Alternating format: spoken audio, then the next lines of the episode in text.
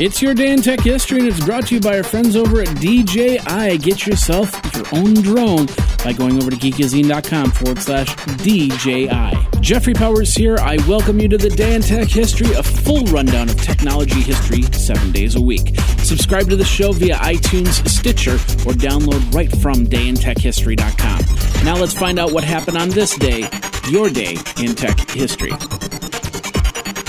June 4th. 1896 is actually where we're going to start today. The first road test of the first Ford car was delayed an hour because the car was wider than the door of the shed which Henry Ford built it in. He took an axe and he ripped out the door frame, and therefore he made the first successful test run of his car, nighttime drive through the streets of Detroit. They called it the quadricycle, by the way. Let's move up to 1968. Dr. Robert Dennard of IBM TJ Watson Research Center is granted a patent for one transistor dynamic random access memory, otherwise known as DRAM. 1973, a patent for the first successful modern automated teller machine, or ATM, is granted. Don Wetzel, Tom Barnes, and George Chastain of DocuTel are the ones that hold that patent. 1977, the VHS videocassette format is introduced into America. It's called VidStar and it was at a press show the day before on the Consumer Electronics Show in Chicago. 1982, a little geek movie knowledge Star Trek II The Wrath of Khan has been released. that was a horrible con, I'm sorry. 1987, Virtuosonics Corporation begins shipping the Virtuoso multimedia software for the Atari 800, XL, 65XE, and 130XE computers for $49.95. 1989, Nintendo introduces the Game Game Boy handheld computer for $89.95, and Atari introduces their portable entertainment center for $149.95. 1991, U.S. and Japanese officials announce a pact governing the two nations' microprocessor trade. Uh, that pact would attempt the deal to with intense competition between America and Japanese chip manufacturers by calling for sales of foreign semiconductors to reach 20% in the Japanese market within a year. Ronald Reagan, President Ronald Reagan, formally imposed sanctions on Japan in 1986 after finding that Japan had failed to allow an increase in the United States' share of Japanese semiconductor market. 1996, NEC and Packard Bell announced plans to merge their personal computer operations to uh, form the world's fourth largest personal computer manufacturer. 1997, Electronic Arts announces plans to acquire Maxis Software for 125 million in stock.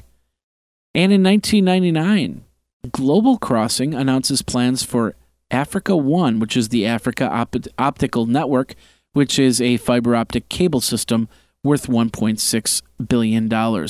It would encompass Africa with fiber optic lines with 41 landing points in African countries, in addition to Saudi Arabia, Greece, Spain, Portugal, and Italy.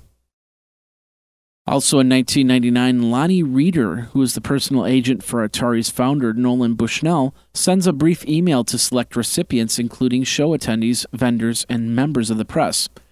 Due to questionable actions on the part of the organizers of Classic Gaming Expo 99, Nolan Bushnell will no longer be participating in nor endorsing this year's event. And now, this word from our friends over at DJI Technologies. The Phantom 3 has been released just in time for all your springtime flying. In both professional and advanced models, the Phantom is one of the most popular drones out there. And it can make you feel like a kid again, just like you, when you got your first RC car years ago.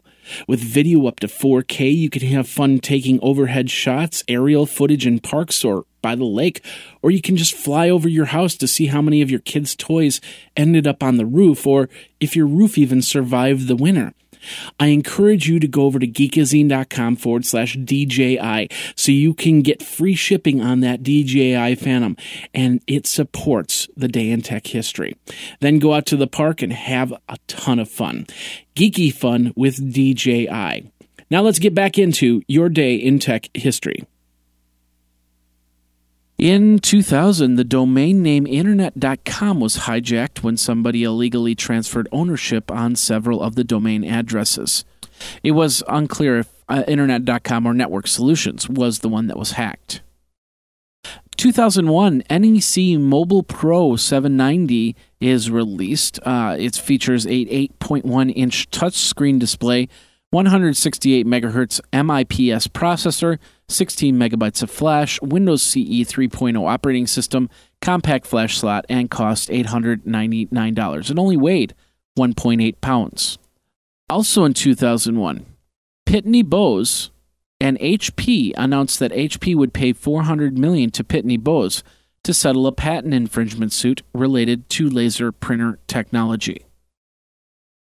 2003, the Bugbear worm, which is an internet worm with a Trojan horse that attempts to steal your passwords and credit card information, was released. Also in 2003, the board of directors of Palm and Handspring announced that they have each unanimously approved a definite agreement for Palm to acquire Handspring. In a stock deal, basically, a transaction would grant Handspring stockholders point. It would be nine cents a share of Palm and no shares of Palm Source. 2005, Streamcast Networks releases a completely redesigned version of their file sharing client Morpheus version 5.0. The version was able to connect to the new Gnutella, Gnutella 2, and Neo networks. 2008, Apple announces that they will start shipping iPhones to Japan and YouTube adds the annotation tool to their videos. And in 2009, Intel acquires Wind River, which is an embedded chip software company, at about $11.50 a share, or $884 million. Also in 2009, Google debuts Chrome browser for Mac and for Linux operating systems. 2013, IBM agrees to purchase cloud computing firm SoftLayer Technologies for $2 billion. And in 2014, Donald Sterling agrees to sell the LA Clippers to Steve Ballmer for $2 billion. AMD re- released Kaveri APU mobile chips for thin and light laptops.